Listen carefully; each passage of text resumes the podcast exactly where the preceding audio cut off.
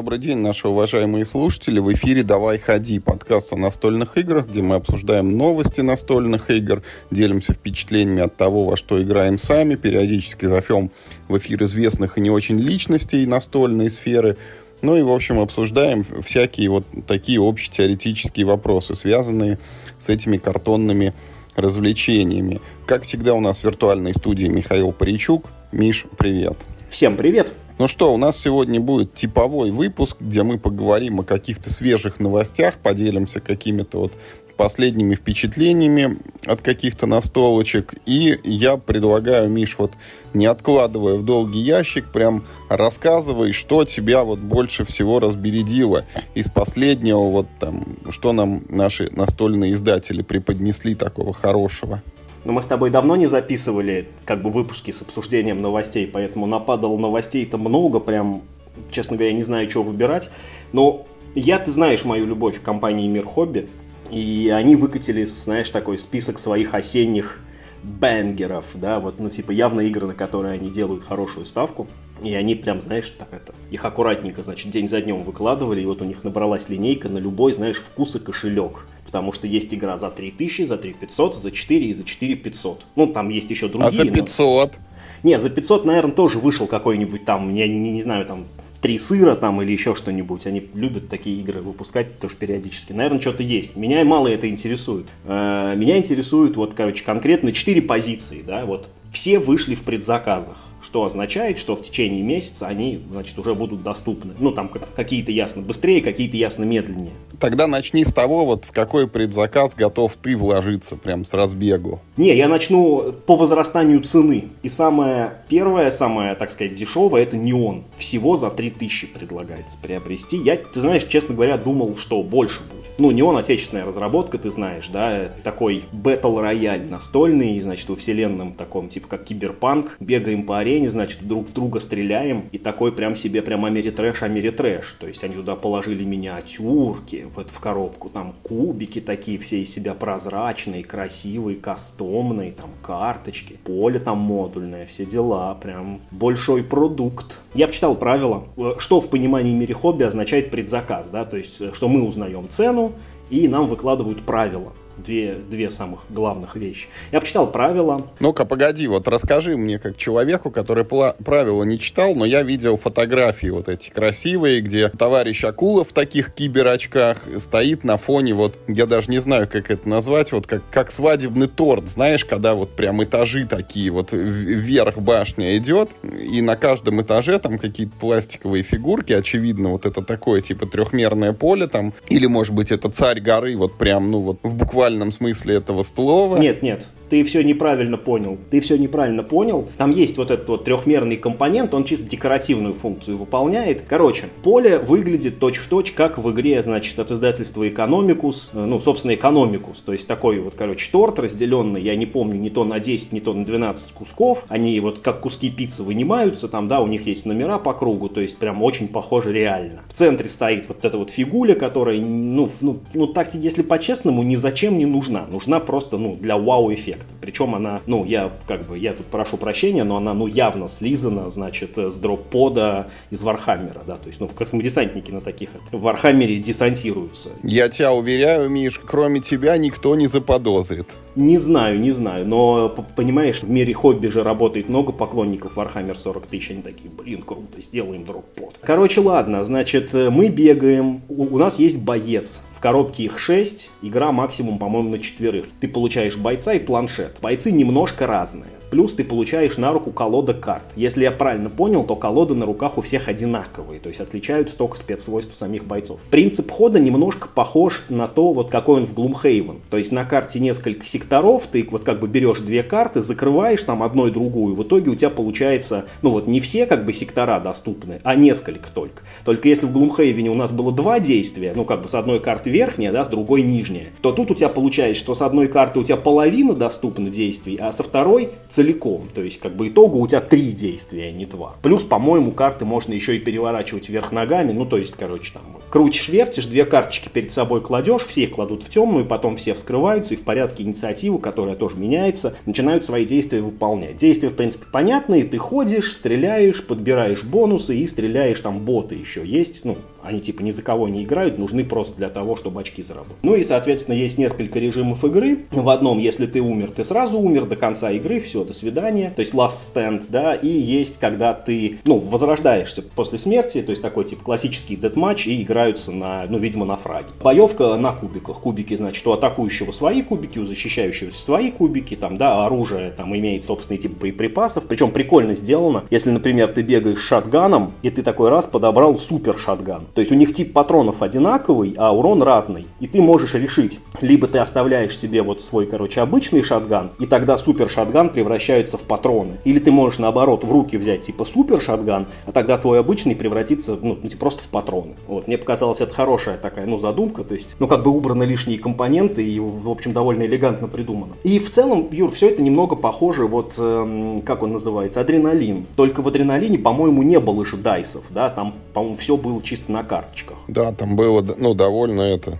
детерминировано все. Вот ты говоришь, я стреляю вот этим, там, наношу такой-то урон, и набрасываешь эти черепки на чужой планшет. Ну вот адреналин, насколько я понимаю, не то, чтобы прям как бы восторг вызвал. Вроде там вышел доп, который что-то вроде исправил и улучшил, но у нас на русском-то его не было. А от базовой коробки я каких-то прям вот восторженных отзывов не слышал. У адреналина большая беда в том, что там э, игра вроде про то, как мы круто, быстро бегаем и стреляем, прям как в Unreal Tournament, но как бы пункт номер один, то, что надо считать, кому сколько ран нанести. И пункт номер два, ты должен сыграть него раз в пять, а лучше 10, чтобы у тебя свойство всего оружия в голове уложилось. Потому что иначе ты на каждое смотришь, там на карточке некие иероглифы, и вот давай возьмем правила и будем их расшифровывать. И так с каждым игроком, короче. И динамика сильно теряется. Ну, здесь я не знаю, насколько удачная будет иконографика, но я тебе так скажу, что по первому впечатлению, вот по просмотру правил, по просмотру фотографий, оба риска иконографика присутствует и в неоне. Потому что, да, на карточках тоже есть иконографика. Тут, конечно, настолько сильно считать не надо, потому что все-таки вмешиваются броски кубиков, и фактически ты увеличиваешь свой дайспул, а он там, ну, не очень большой. Там, по-моему, максимум 5 кубиков ты можешь кинуть. Ну и, соответственно, у тебя там есть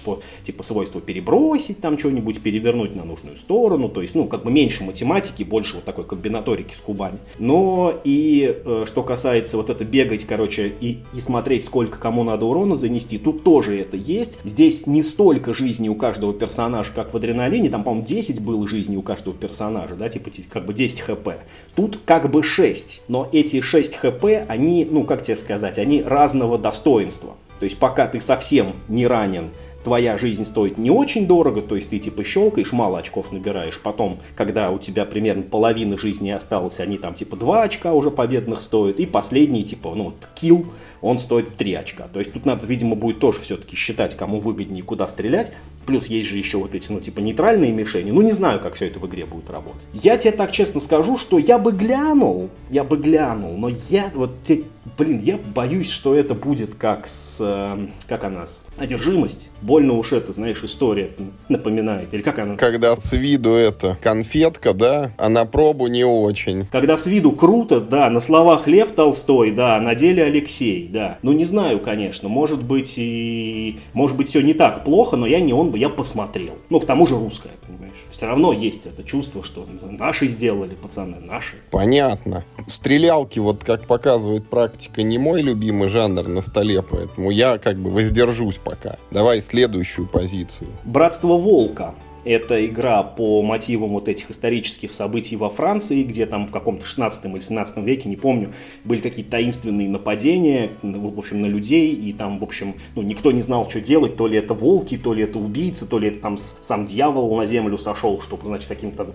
страшным образом карать детей, короче, и женщин. Это такой, знаешь, ну, я бы сказал, клон, не клон, ну, явно такой наследник ярости Дракулы. Есть зверь, да, у которого есть несколько разных возможных личин, есть охотники до четырех человек, которые точно не знают, какая из личин в этот раз, значит, вот у злодея. Ну, злодей тайно ходит по карте и убивает невинных людей, а, значит, охотники, пользуясь там своими спецсвойствами, всякими предметами, и там еще можно нанимать драгунов, ну, ну, типа так, охрану, да, в городах. Но они все пытаются загнать его в угол, как-то, в общем, его вычислить. Я испорчен, Миш. При слове драгун я подумал, при чем тут протосы? Откуда там драгуны-то взялись в братстве волка? У меня другая история. Это игра французская, и вся информация о ней доступна в основном на французском языке. Сейчас уже есть русские правила, но изначально, когда я смотрел, все было на французском почти. И я, естественно, ну, смотрел видео какие-то по ней с автоматическим Google переводом субтитров. И там это вообще называется драконы. И я, черт подери, какие драконы, вроде же историческая игра, вроде мистики нет. Это я, я только потом сопоставил, что, ну, ну, что, видимо, слово одно и то же во французском языке. Ну, короче, ладно, неважно. Но это вот, короче, такая, то есть не очень классное оформление, мне прям очень понравилось, как она выглядит. Лучше, чем Ярость Дракула, на мой, как бы, сугубо личный взгляд. Знаешь, такая, такая мрачная комиксовая стилистика. По-моему, выглядит очень прикольно. Ну и вроде набор Game Geek, ну, неплохие у нее оценки. Не то шоп-хит, но там 7, крепкие 7 с чем-то у нее на БГГ, что, в принципе, неплохо. Тоже как бы, Миш, ничего плохого не скажу, но из таких игр вот для меня идеально это эта пирамида проклятия мумии, которая, по-моему, у нас не локализовывалась, с магнитным полем. Ну, в это да, это, это легко понять, потому что в ней выбросили всю чехарду и оставили только самое интересное, это, собственно, жмурки. Потому что в таких играх все остальное, как правило, ну, это какие-то такие эти. Ну, знаешь, накрутили это. Да, все прочие ярости Дракулы, там, вот эти вот охота за кольцом по Властелину колец, не знаю, что, коронацию когда-то мы играли. Короче, как-то не заходят они мне. Ну, Мистер Икс. Мистер Икс я не окультурен. Я не играл в Мистер Икс. Да? Слушай, а я играл, кстати, в Мистер Икс. И ты знаешь, он, кстати, очень неплохой. Он очень динамичный, в этом большой его плюс. Там тоже минимум правил. Да-да-да, я так и думал. А, там единственная, короче, база, значит, ну, как для дедукции в том, что вот у этого Мистера Икс, у него конечное количество передвижений тремя видами транспорта. Типа у него полный, короче, чемодан билетов на старте, и он вот их тратит, тратит, тратит. Ну и чем больше он их тратит, ты видишь, как, какими видами транспорта он летает, и, соответственно, ты можешь сокращать, вот, короче, зону поиска. А так, в основном, там, кроме этого, почти ничего и нет. Сейчас же это вот у краудов, это Mind, Mind MGMT, да, недавно вышла, которая... Все хвалят, все хвалят, да, говорят прям огонь. Тоже она про это, вроде один там прячется, убегает другие его ищут, и там что-то, и чуть ли не легаси, там какие-то конвертики, и стилистика все в, ко это, в комиксе, и что-то там какие-то фишечки, короче, не знаю. Вот ее можно было попробовать, мне кажется. Собраться мне нужно себя пересилить в этом смысле, потому что она выглядит, ну вот, ну, вот как по мне, ну, ну просто омерзительно. Вот люди говорят, что это типа такой классный стиль, и там, ну, а, а это же игра не от автора настольных игр, а это игра от автора комиксов. То есть он комиксист в первую очередь. У него есть линейка вот про этих героев. И он сам все рисовал. Он, видимо, хорошо понимает, как надо рисовать комиксы, но не очень хорошо понимает, как надо рисовать настольную игру. Потому что, например, на однотипных компонентах, там может быть на каждой карте, например, да, который, ну, типа, ну, вот по свойству свойствам они вот совершенно однотипные, да, типовые карты. Но интерфейс на каждой карте может быть вообще разный. И люди, ну, я много читал мнение о том, что это, ну, несколько сбивает, потому что ты не понимаешь, это карты, ну, как бы одного сорта, или это какие-то разные, короче, карточки. Ты типа каждую карту изучаешь это заново, да, вот что в ней такое. Как, как из новой игры вообще, как будто ты взял ее, да? Не-не-не, как из новой игры не перепутаешь, потому что там вот этот неповторимый стиль художника, он очень странный, он очень какой-то он сверхкарикатурный, и, знаешь, вот как будто дети рисовали этими цветными мелками, короче, вот как так я это воспринимаю, какие-то эти каракули, короче, вместо, вместо нормальных рисунков. Но, может быть, я ошибаюсь. Может быть, вот, когда ты все это разложил, очень красиво. Не видел ее вживую, честно скажу. Как-то это не лежит душа. Короче, потом идет «Сумерки Империи», «Летопись галактики». Это то, чего я очень прям жду. Это Роланд Райт, Twilight Imperium. Большая 4X стратегия, на много игроков, дипломатия, значит, там стройки, да, это, ну, покорение планет, все, но только на кубиках. Мне жутко интересно, как это можно, как, значит, сделать на кубиках. Я посмотрел уже несколько обзоров на эту игру, и, ну, такое, знаешь, такое, как бы, это общий знаменатель, что хорошая игра, но вообще не шедевр. Это, это во-первых, вообще не «Сумерки Империи», по, ну, как бы, ну, по духу, по ощущениям. Это Роланд Райт. То есть ты там ставишь, короче, крестики на одних планшетах, рисуешь линии на других планшетах. Как во всех Роланд Райтах ты делаешь. Ну, это типа не лучший Роланд Райт. Но мне все равно, блин, интересно. Вот, он стоит 4000. Брат Волк у нас был за 3 с полтиной, да, как бы следующий шаг на аукционе 4000, Сумерки Империи, Летопись Галактики. И в нее, говорят, и 4 часа даже играть не надо, она в 2 укладывается якобы. Я слышал мнение, что вообще в четвером люди играют типа за час, за полтора. Если быстро рисовать можешь, да, то еще ускоряется. Я думаю, если быстро думать можешь. Рисовать, опять же, я повторяю, там ты рисуешь линии и крестики, это не очень сложно. Я думаю, ты справишься с этим. Ну, может быть, их много надо рисовать? Там много линий или много крестиков? Ну, возможно. Возможно, возможно. Ладно, давай, давай следующий лот. Ну, самая, э, самая дорогая, самая последняя, 3000 негодяев Кори Конечка. Мы ее уже обсуждали довольно подробно, но мы теперь знаем цену, да, 4500. Полтора рубля за негодяя. Нет, а, ну да, да, да, полтора рубля в смысле, ну да, в смысле рубль 50 копеек. Недорого, кстати, так если подумать. Мне столько негодяев не надо. Да, не знаю знаю, я, да, ну ладно, мы с тобой уже это говорили, ты, видимо, не очень оптимистичен, а я вот, знаешь, смотрю с оптимизмом. Я вот, знаешь, я верю в Кори Конечку, я верю, что он когда-нибудь сделает круто по-настоящему круто прям. Для нее же доп какой-то даже анонсировали уже, то есть, видать... Да ну... какой доп? В базу бы начать сначала поиграть. Не, я к тому, что, наверное, э, за границей-то она неплохо продалась, если начали уже клепать там новую коробочку. Полагаю. Ну, конечно, это. Ты много рассказал. Давай я один пункт тоже расскажу из новостей. Вот есть, Миш, такая игра, которую, ну, тоже не вчера, мне кажется, уже анонсировали. Это Dominant Species Мировой океан.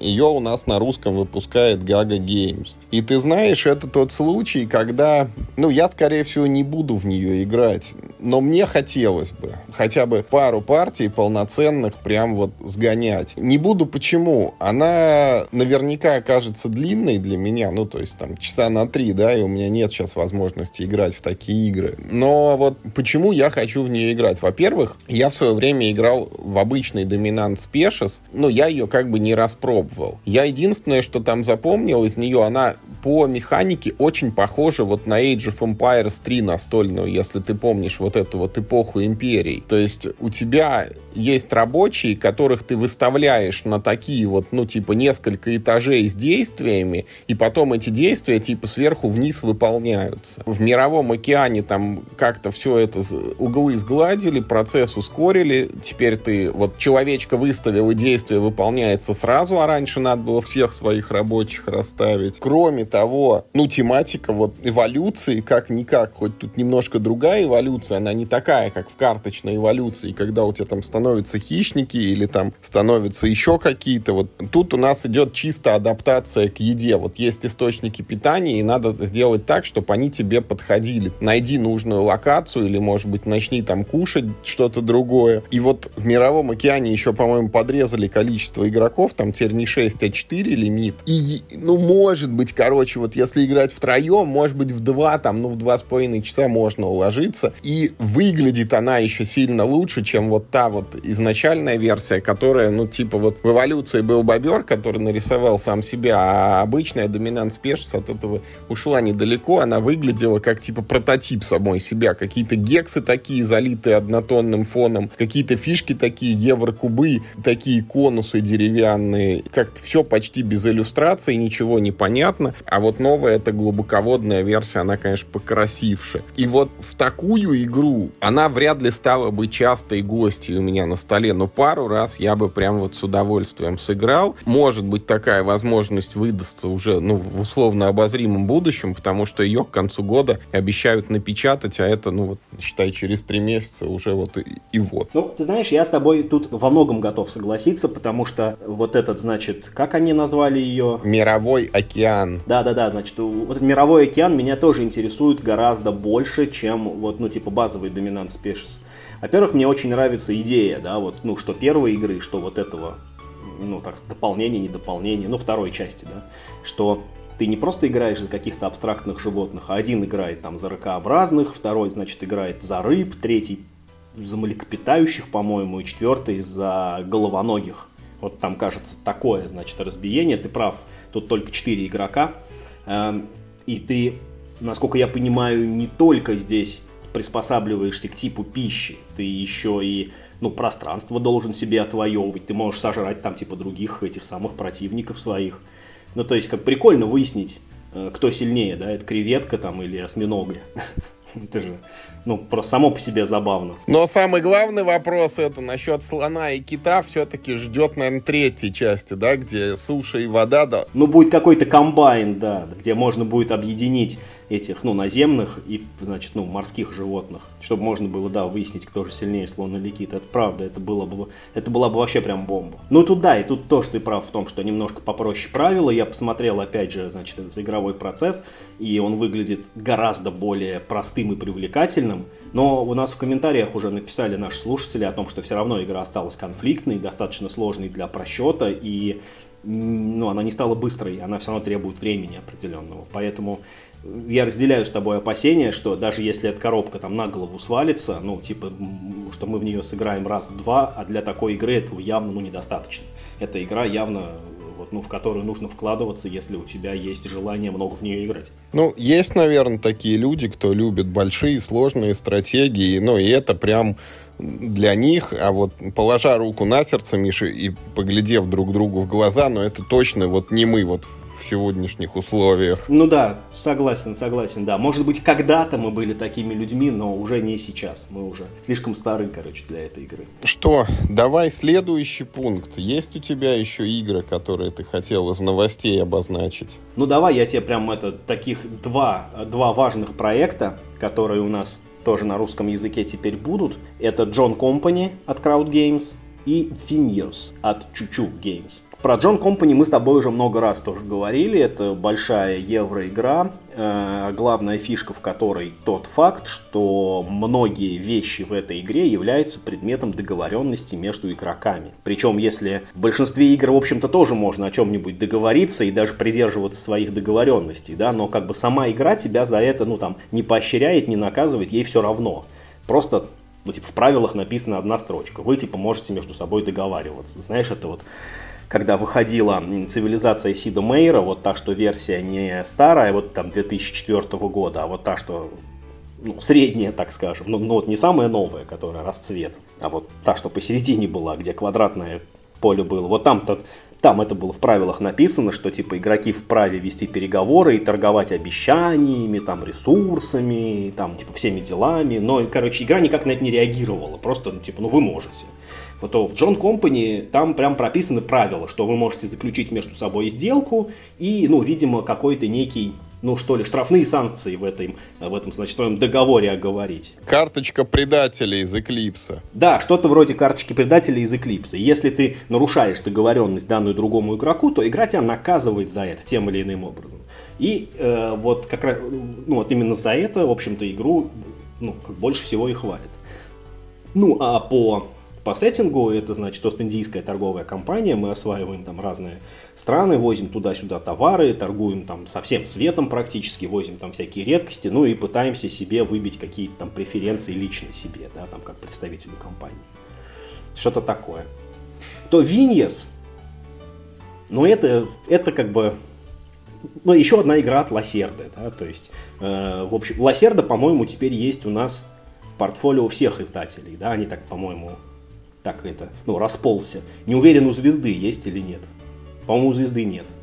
Вот, но теперь вот как бы у Чучу есть еще вот эта игра, значит, про винишко. Понятно, что в ней надо делать, но это опять Лассерда, это опять Иену Дул в качестве художника, это спаянная, спаянная годами совместного труда, значит, артель Большая сложная евроигра с большим количеством абстракций, с большим количеством механик, которые все будут хвалить, а я, видимо, опять в нее не поиграю, но мне надо, наверное, ну, ну, с Лосердой, ну, хоть во что-то из него поиграть просто, знаешь, ну, типа, ознакомиться с материалом. Ну, нельзя, не, не зря же люди хвалят его, да. Посоветуйте, дорогие слушатели, вот если никогда не играл ни, ни в какую Лосерду, то с чего надо начать? Вроде говорят с галериста, который тоже Crowd Games выпускал, не так давно, кстати. Ну, может, Виньес. Опять стоит дорого, короче, там сразу дополнение можно на старте взять. Блин, не знаю, Юра. Вот это вот тоже, ну, не для меня выходит. Из всех вот игр, которые сегодня прозвучали, это для меня вот наименее привлекательное, я тебе честно могу сказать. Вот я бы даже, наверное, вот в обратную, вот, чтобы мне еще денег заплатили, чтобы я в нее поиграл, и то не факт, что соглашусь. Но это важные игры, понимаешь? Важно, что они вышли на русском языке. Я сейчас... Кому они важны? Обычные, вот те пусть них и играют. Ну, я имею в виду, что про это важно говорить, потому что, ну, типа, если положа руку на сердце, то мне трудно сейчас тебе назвать сходу какие-то игры, которые вот, ну, сейчас в России их нет, а вот было бы, ну, если бы они вышли, это прям вот, ну, типа, ну, дополнило бы, да, вот наш рынок. Ну, может, какой-нибудь там, я, я не знаю, этот, как он называется-то, страшные эти приключения мире трэш, там, это в аду сатаны, например, э, Дика Ада и Угара, как он, блин, называется? Не знаю, в аду сатаны это Дум, что ли? Да ну нет, Дум у нас на русском языке выходил, опомнись. Все Думы на русском языке выходили. Дополнения только, по-моему, не было. Да блин, Америтрэш страшный на Кикстартере выходил про адскую сатану. Сто лет ему уже. Что, это половина всех этих кикстартеров ты только что описал. Откуда я знаю, какой конкретно? Kingdom Death Monster. Kingdom Death Monster, КДМ. Потому что так-то у нас, в общем-то, э, топ-100 БГГ, в общем-то, представлен на рынке. А, ну нет, я знаю, что было бы более важно, если бы вышел на русском Food Chain Magnat. Но он не выйдет, потому что Crowd Games его уже привозили на английском, честно сказали, типа, чуваки, мы не продадим в России. И как и 1800XX тоже они писали, что типа, нет, чуваки, извините, не будет вам никакой локализации. Поэтому важно, важно, понимаешь, да, это выходит не для нас, это лосерда вся, но важно, что он выходит. Это хорошо, значит, в России еще э, все это любят, покупают, значит, много любителей. Большой рынок, значит. Так, я предлагаю, короче, с новостями, давай это самое. С тобой мы завершимся и перейдем теперь к впечатлениям. И вот я бы хотел два слова, Миш, сказать. Мы буквально на днях тут сыграли партию в максимум апокалипсис. На удивление, на удивление, после этой партии я поймал себя на мысли, что я бы сыграл в нее еще. И сейчас я попытаюсь тебе и, возможно, даже самому себе объяснить, вот как так вышло. Во-первых, скажи мне э, вот что, самое главное что изменилось э, именно, ну, вот в сетапе, да, вот, ну, с нашей, как бы, партией первой. Вы взяли другой сценарий, сели в большем или меньшем числом игроков. Что, было другое? Слушай, мне очень сложно вспомнить, потому что я не помню нашу первую партию, но, вероятно, мы взяли другой сценарий, потому что мы играли какую-то ядерную зиму, и там надо было искать там типа какие-то одеяла и газеты, чтобы это в убежище с ними там спрятаться. Ну, очень похоже на то, во что мы играли. И нас за столом было трое еще. А мы играли... В четвером. Это ты на кемпе имеешь в виду, когда мы не играли на самом деле, а разложились и все, да? Да, мы разложились, все поняли и, в общем, сложили. Вот понятно. Вот я просто, ну, до этого играл ли, э, играл только вдвоем в нее пару раз, и, по-моему, соло погонял еще разок. И это было реально как-то, ну, там, довольно-таки уныленько. Вот ты просто там ходишь, что-то ищешь, ищешь, ищешь, и либо находишь, либо не находишь. А тут мы сыграли на троих, и вот, наверное, больше всего меня зацепило именно вот это вот ну, какое-то, знаешь, типа командное взаимодействие и даже какие-то нотки пандемии. Вот там проснулись вот и прочувствовались, потому что вот, ну, типа, вот какие были у нас там ситуации в игре, вот кого-то атакует монстр, значит, кого-то там отравили, кто-то что-то делает, и вот мы давай там типа договариваться, вот сейчас твой ход, давай, короче, ты вот бьешь монстра, который сидит на другом игроке, потому что у тебя есть оружие, потом там буду ходить я, я тебя смогу подлечить, а потом, типа, наступит ход вот третьего игрока, монстра у него уже не будет, он пойдет там дальше что-то искать. И вот вроде бы, ну, тут ничего такого ну, сильно нет. Это не, такого уровня планирования, как в той же пандемии, когда мы, знаешь, придумываем, что кто-то там туда идет, диспетчер его, значит, перелетает, тут они обмениваются карточкой, потом мы строим лабораторию там и изобретаем лекарства но все равно это какой-то такой вот приятный, знаешь, уровень командной работы, который учитывает вот эту вот, ну, специализацию каждого персонажа, она тут, ну, прям явно просматривается. Вот это у каждого там личная колода.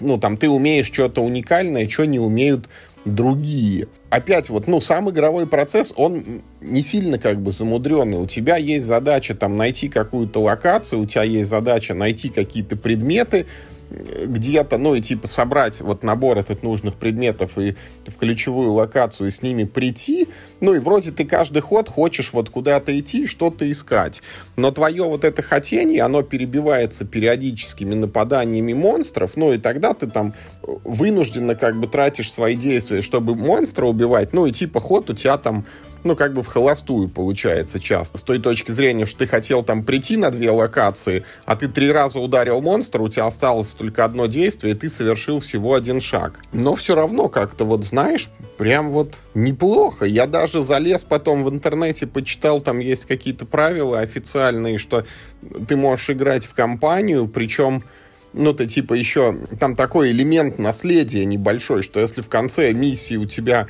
вот вы уровень прошли, а на тебе остались враги, то ты в начале следующего уровня тянешь врагов. И что, типа, если у тебя вот герой остался с ранами, то ты можешь в следующем сценарии взять себе другого персонажа, а у того немножко жизни вылечится. Не полностью вот он отхиляется, но, типа, там 8 урона с него снять можно. И как-то я вот задумался о том, что, может быть, даже вот полную партию в четвером я бы сыграл. Вот заинтересовало меня. А как, типа, вот если еще будет больше людей, может быть, вот это вот поле для планирования, но оно как-то еще себя более интересно проявит. То есть ты нашел, где в этой игре можно принимать решения, если я правильно да. тебя понял. Да. И типа решений там больше одного. Ну, типа того. Даже больше одного вход. Вообще невероятно. Ну, возможно, я соглашусь составить тебе компанию. Не могу тебе это обещать, но может быть. Я подумаю. Я не агитирую, не настаиваю. Я понимаю, что для тебя это примерно как мне вот этот галерист или каких-то там лосердов еще расписывал.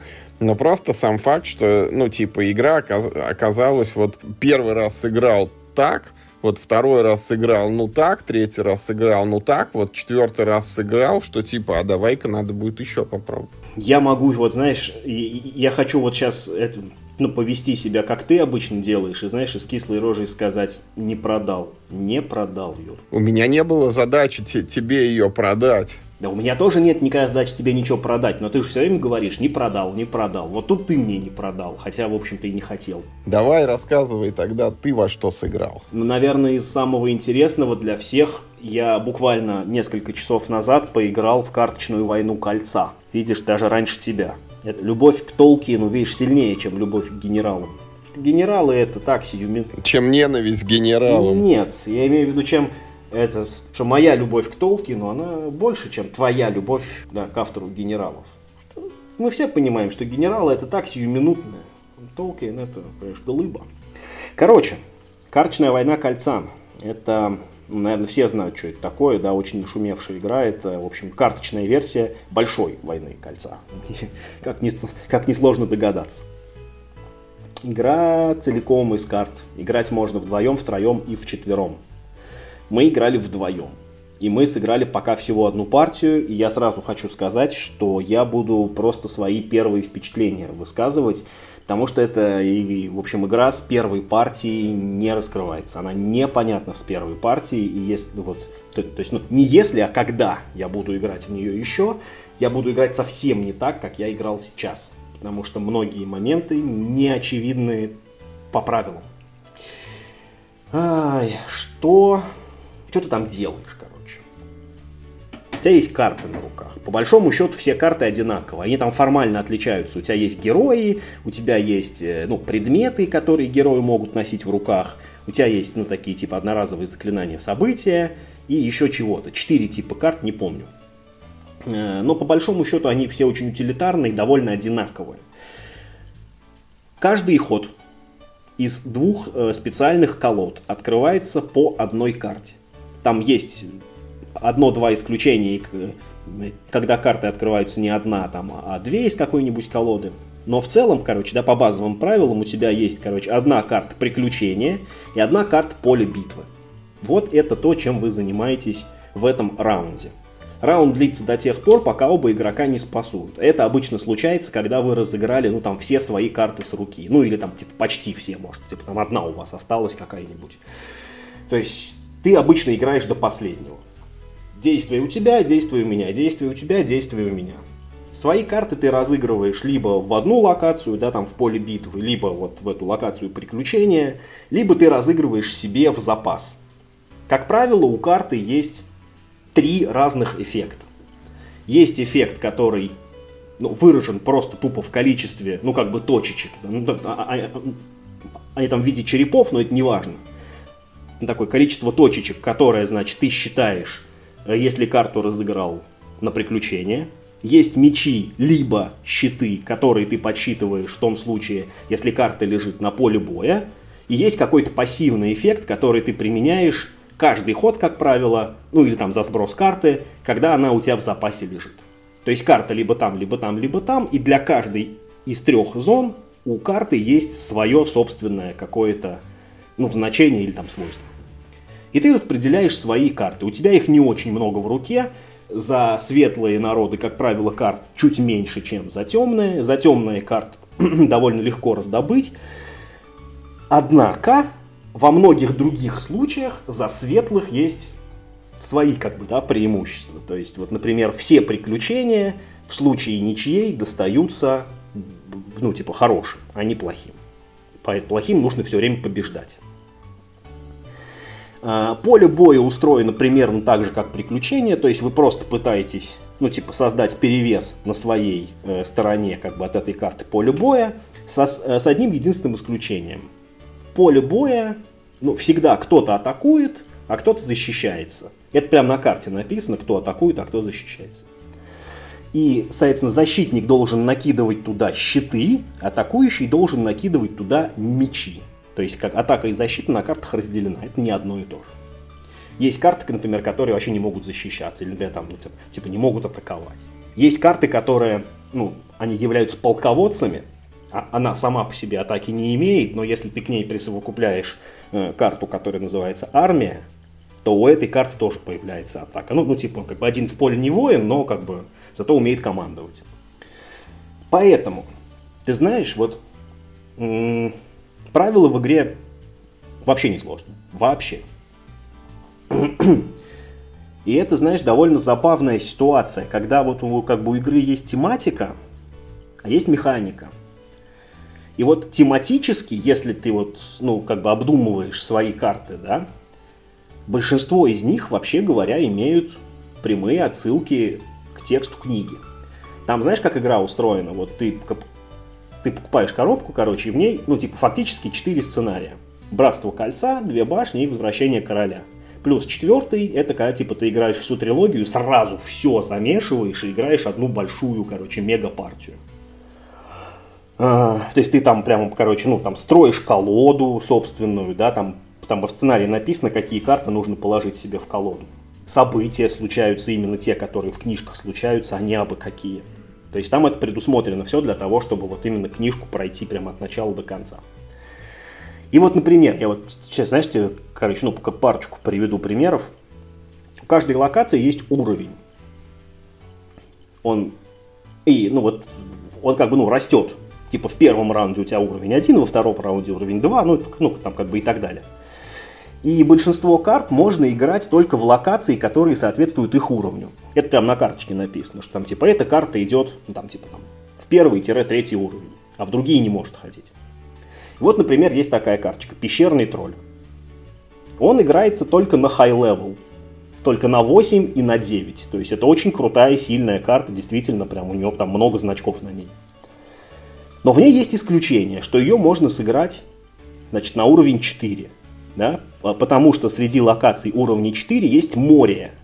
А в море, как мы помним, гоблины привели за собой пещерного тролля. И это, типа, ну, создало для компаний этих, ну, ну, для братства большие проблемы.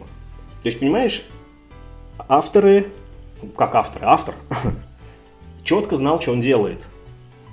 Он понимал, какие герои там, типа, где принимали участие, как, как эти свойства там, например, можно обыграть. Например, вот э, если ты играешь за зло, у тебя прям вот прям в колоде есть 9 назгулов. Это прям 9 отдельных карт, у каждой свое имя, у каждой свое свойство. Ты можешь одному из назгулов дать моргульский клинок. Этот клинок в битве вообще не работает. Потому что в книжке нигде не указано, что он ну, типа работал в битве. Но он сработает, если ты отправишь этого назгула на приключение. То есть он как бы атаку не добавляет, а в приключении он тебе поможет. Ну вот как он там пырнул этого, короче, Фрода. И вот таких мелочей на картах очень много. Ты прям чувствуешь, что карта действительно делает то, что вот, ну, как бы должен ну, делать этот персонаж на карте. И это прикольно. Но если мы берем геймплей, то ты накидываешь единички и двоечки в две колоды. Вот либо в правую колоду, где у тебя приключения, либо в левую колоду, где у тебя поле боя. И в конце раунда... Типа как... Battle Line на минималках? Ну, в Battle Line есть комбинаторика, ты там должен покерную комбинацию построить, а тут-то нет. Тут ты просто вот лепишь горбатого любого, короче, просто вот, знаешь, там, как в футболе, знаешь, вот ты просто голы забиваешь, короче. Ты сыграл карту Роналду, да? Два гола забил, а тот, я не знаю, там какого-нибудь, я, блин, не знаю ни одного футболиста, кроме Роналда. Дзюбу сыграл, значит, понимаешь, и тоже гол, короче. И у вас в конце счет там 3-2, и значит там типа ты матч выиграл. Вот это вот так работает. То есть там нет никаких механик подсчета победы, кроме того, вот э, сколько как бы, ну, сколько голов ты со своей стороны закатил э, против того, сколько голов закатил другой человек. То есть вот механика подсчета именно победы, она вот прям максимально примитивная. И там все дело в этой игре на самом деле в то, как ты обращаешься с колодой. То есть, да, это, мы помним, что это автор генералов, и он включил свою любимую фишку. Потому что э, в колоде 30 карт, ну вот на маленький сценарий у тебя 30 карт. Эта колода проматывается не один раз. Я промотал ее 3 или 4 раза за этот сценарий. Потому что каждый раз, когда ты играешь карту, другую нужно сбросить. Но не сжечь, а именно сбросить. Некоторые свойства заставляют тебя сжечь карты – ты тогда их лишаешься навсегда. А, есть такой момент, что, ну, сыграв карту, например, себе в запас, ты можешь ее переместить в другую локацию, если вдруг тебе понадобилось. Но только в следующем раунде, не в этом. То есть ты должен как бы и на будущее себе создавать плацдарм, ну, как бы думая о том, что тебе, надо, ну, там, что тебе понадобится потом. Поэтому э, в нач... э, есть какие-то, вот знаешь, моменты, когда вот ты набрал первую свою руку, самую первую в игре, и тут надо уметь чувствовать, как бы, знаешь, даже не то, что понимать, а скорее чувствовать, какие карты тебе в будущем, да, в этой партии понадобятся. Потому что, например, есть большое количество карт, ну вот, например, ну то есть я играл за зло, да, вот э, есть локация Карадрос, и у колоды зла есть карточка, ну типа там гибельный Карадрос, там как так называется. Она так себе карточка. Но если ты ее именно в локацию Карадрос сыграешь, то она будет типа очень крутая. И вот ты примерно прикидываешь, будет Карадрос, не будет Карадрос. Непонятно. Но ты типа всегда можешь ей платить. Потому что за каждый розыгрыш, опять же, да, нужно сбрасывать другую карту. И вот таким образом ты должен учиться э, жертвовать свои карты на начальных этапах, сохраняя сильные карты под конец. Потому что не то чтобы в конце ты больше очков зарабатываешь. В общем, нет. Я не заметил какой-то прогрессии, что типа в первом раунде ты зарабатываешь одно очко, а в последнем там 50. Нет. Ты что в первом раунде заработал одно-два очка, что в последнем ты заработал, ну, может, три очка, знаешь, то есть не то чтобы сильно больше, чем в первом раунде. Но ну, вот именно из-за того, как ты пилотируешь собственную колоду, вот эта игра с первого раза, она, ну вот, не открывается тебе. Ты должен примерно представлять, какие карты лежат в колоде противников, какие фортели он может выкинуть. Там, например, есть такая э, механика, то есть я разыгрываю карты и говорю тебе, ты должен отказаться от одной карты. Что это означает? Что ты можешь либо выкинуть одну карту с руки, сжечь, либо ты можешь сжечь карту, которую ты уже разыграл себе в запас, либо ты можешь сжечь верхнюю карту колоды. И это, ну, это, это примерно вот как в генералах эти бомбардировки работают, да? Ну, типа вот ты как бы колоду противника сжигаешь. И это очень сложное решение на самом деле. Потому что сжечь карту с руки, ну, у тебя на ход может быть всего там 3-4 карты. Ну, типа, то есть ты лишаешься очень многого на самом деле. Даже если тебе сама по себе карта не нужна, ты лишаешься денег, чтобы заплатить за другие карты. Это но это невыгодно как бы, да. Сжечь карту, которую ты разыграл себе в запас, это еще более невыгодно, потому что ты уже потратился.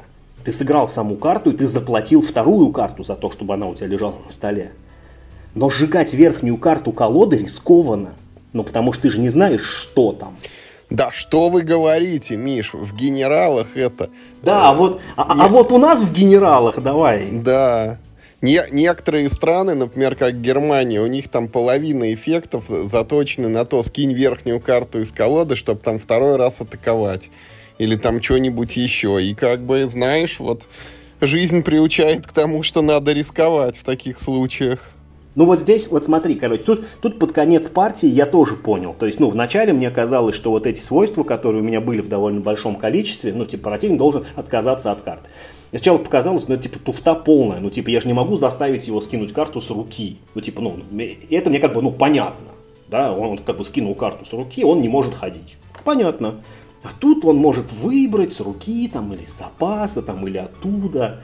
Мне казалось, это туфта полная. А уже к концу первой партии я понял, что это на самом деле очень сложный выбор, и каждый раз, когда тебя заставляют э, э, э, это делать, ты прям погружаешься, ну, прям в раздумье, короче, а, ну, типа, а как? Как действовать правильно в данной ситуации? Поэтому эта, короче, игра, Юра, она, знаешь, вот, ну, как ни крути, она имеет кое-что общее с генералами. Максимально примитивный игровой процесс, и при этом ну, типа тематичные названия на карточках, да, то есть все как будто бы соответствует. Понравится ли она тебе? Сложно сказать. Я еще не играл в командный режим, который всех как бы хвалит больше, чем вот, ну, типа, ну, дуэлечку. Мы играли чисто в дуэлечку. А, да, причем, кстати, я думал, знаешь как, я думал, что если ты играешь дуэль, то ты можешь выбрать хотя бы одну из двух колод. Ну, типа там, ты играешь там, там за этого там или за этого. Ну, потому что карт-то же много остается. Нет, ничего подобного. В дуэльной партии прям ты не можешь выбрать, короче. То есть там каждый сценарий, он предписывает э, сразу играть определенные колоды, и в этом смысле, ну, ты не можешь как бы какую-то свободную игру себе устроить или там что-то еще. Ну вот этот вот большой сценарий, когда типа ты разыгрываешь всю трилогию, видимо вот там это кроется, там можно и карточки подрафтить, там можно и колоду себе построить до игры, вот там вот это все есть но я пока еще не постиг. Поэтому первые мои впечатления надо играть еще. Вот так вот я тебе скажу. Может быть, э, как бы, ну, вот во мне превысит э, тематичность, ну, типа, любовь, да, ко вселенной. Может быть, во мне превысит чувство того, что мне не очень интересно складывать, ну, типа, единички и двоечки в три корзинки. Пока не готов сказать точно неплохая игра, а она точно сделана, ну как бы, ну умно. Вот это вот э, там трех-четырехкратное прокручивание своей колоды, это интересно. Ты прям ты прям запоминаешь уже, там, что ты выкинул, что ты оставил. А, да, ты знаешь, там, там есть такой еще парадоксальный, значит, такой эффект, например, есть такие, знаешь, такие свойства у некоторых бонусных карт. Типа, вот прям сейчас возьми 7 карт, типа, выбери из них одну, бесплатно разыграй, остальные сбрось. И типа круто, да, ну типа тебе дает такой. Но ты понимаешь, что да, сейчас я одну разыграю, но семь остальных карт, они же все хорошие. Я их все сброшу. И это немножко тоже расстраивает, и я уже даже под конец партии уже даже, знаешь, кое-какую комбу сыграл, знаешь, когда вот мне дали там в очередной раз возьми 7, типа сыграй одну, а 6 сбрось. Я запомнил, что я сбросил, и типа потом одну достал, короче, из отбоя, чтобы вот там ее разыграть. Хотя потратил больше в итоге ресурсов, но это помогло. Поэтому игра, короче, сделана умно, не бездумно. В ней нужно очень много принимать решений, но процесс, ну, как бы странный. И, то есть я не этого ждал, чего-то другого явно. Не такого. Слушай, но видишь, э, определенно хорошо одно, если у тебя после генерала в первой партии было сразу отторжение, тут его нету. Вот, во-вторых, мне кажется, все-таки важным нужно сыграть в командный режим, потому что вот э, моя любовь к генералам, она во многом, в том числе и вот этой командной составляющей обусловлена. Это как-то все, всегда веселее, когда ты делаешь что-то не в одно лицо, а с товарищем. Ну, особенно, когда воюешь против двух вот примерно таких же соперников. Ну и по мере, вот как ты будешь, э, там, вот наигрыш это появится, ты там раз сыграешь, второй сыграешь, третий сыграешь, ты колоду ты поизучишь и, может быть, найдешь еще какие-то комбинации, там, может быть, даже такие, которые там поначалу и, и даже и подумать не мог, что они могут существовать. В теории но опять же, там, где тебе нравятся генералы своей командностью, я как раз вот за командность эту игру вот сжечь готов, серьезно. То есть мне как мне, это мне своих проблем как будто мало, да, а тут у вас еще какая-то команда, у всех свои проблемы. Идите, останьте от меня, дайте мне играть спокойно. Занимайтесь своими делами, пожалуйста. Вот. И я не уверен, что мне понравится здесь режим двое на двое, но надо будет попробовать, конечно. Я, я надеюсь, что мы все-таки соберем здесь компанию на четверых и попробуем. Тогда скажу. Да, я тебе еще пару слов скажу.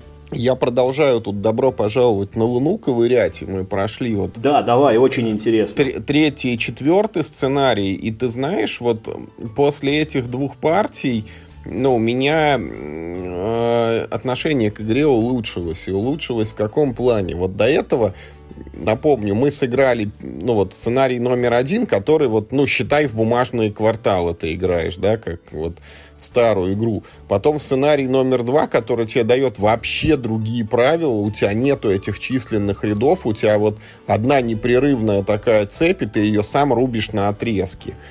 А потом мы сыграли третий и четвертый сценарий, и ты знаешь, вот они, Миш, с одной стороны возвращаются к истокам, то есть там вот эти числовые ряды появляются, но они начинают появляться вот с такими приятными, ну, как бы отклонениями от стандартного вот предложения. Это не знаю, могу провести параллель вот с этой неофициальной кампанией в пандемию, когда мы с тобой играли, что, ну, примерно вот одно и то же всегда, но в каждом сценарии есть какая-то одна своя фишка. Вот, например, сценарий номер три, он тебе предлагает заполнять, ну, типа, не совсем ряды, а матрицу. У тебя вот такие, ну, там, условно, 5 на 5 клеток, табличка есть, и ты в нее вписываешь цифры таким образом, чтобы они и слева направо, и снизу вверх всегда шли на возрастание. То есть левый нижний угол у тебя как вот начало координатной сетки, там будут маленькие значения, а правый верхний там что-то вот близко к 15. Четвертый сценарий тоже как бы вот порадовал тем, что он э, берет вот эту идею рядов, там есть три ряда, просто вот всего лишь три, там в первом сценарии их где-то 10, а тут всего лишь три и заполняй их, ну, типа, слева направо тоже, по возрастанию. Да, снизу вверх не надо по возрастанию, снизу вверх как хочешь.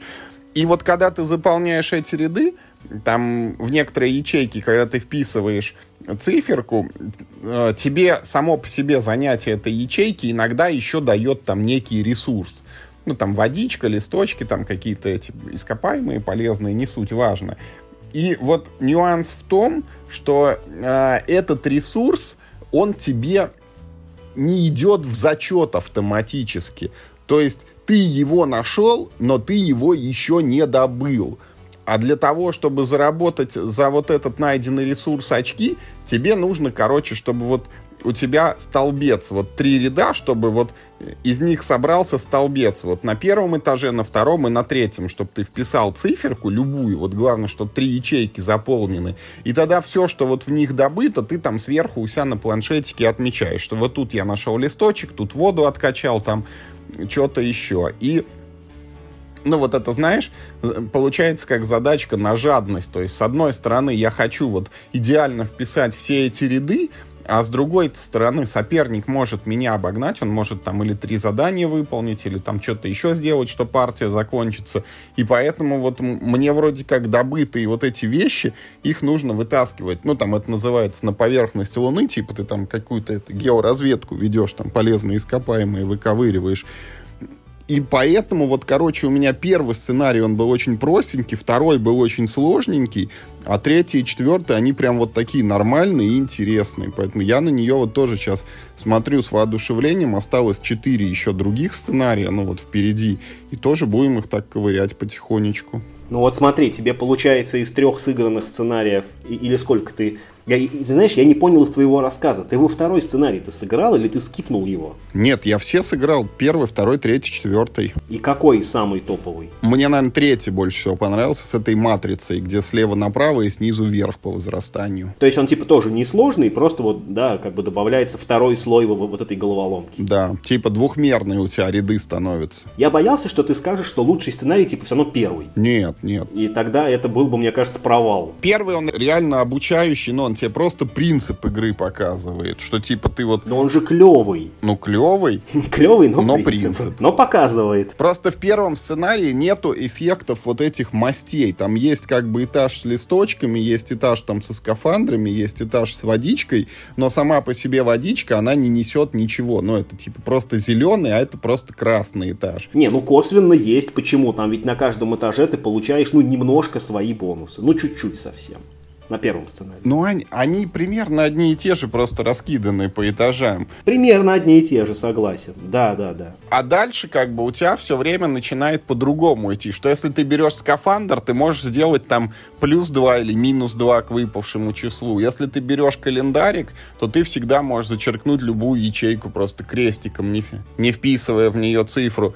Если ты берешь роботов, то ты можешь там себе какой-то апгрейд сделать. Вода и листочки тебе всегда несут дополнительные очки. Там электричество тебе дают тоже какую-нибудь фишку, там что-то разблокировать ты можешь, если будешь электричество копить. То есть дальше вот эти масти, ну как бы вот у каждой появляется свой функционал, и пока как бы вот по итогам второго, третьего, четвертого сценария, ну я понимаю, что вот этот функционал, он универсальный, он, ну то есть в каждом сценарии листочки тебе будут давать очки, в каждом сценарии роботы тебе будут что-то открывать, какую-то новую функцию. Но это сперва вот непонятно было, просто вот тебе вываливают там ворох мастей, и каждая делает что-то свое, а потом оно в голове уложилось, и я теперь, ну вот логику эту внутреннюю понимаю, и она прикольная. Слушай, классно. Вот ты сейчас прям...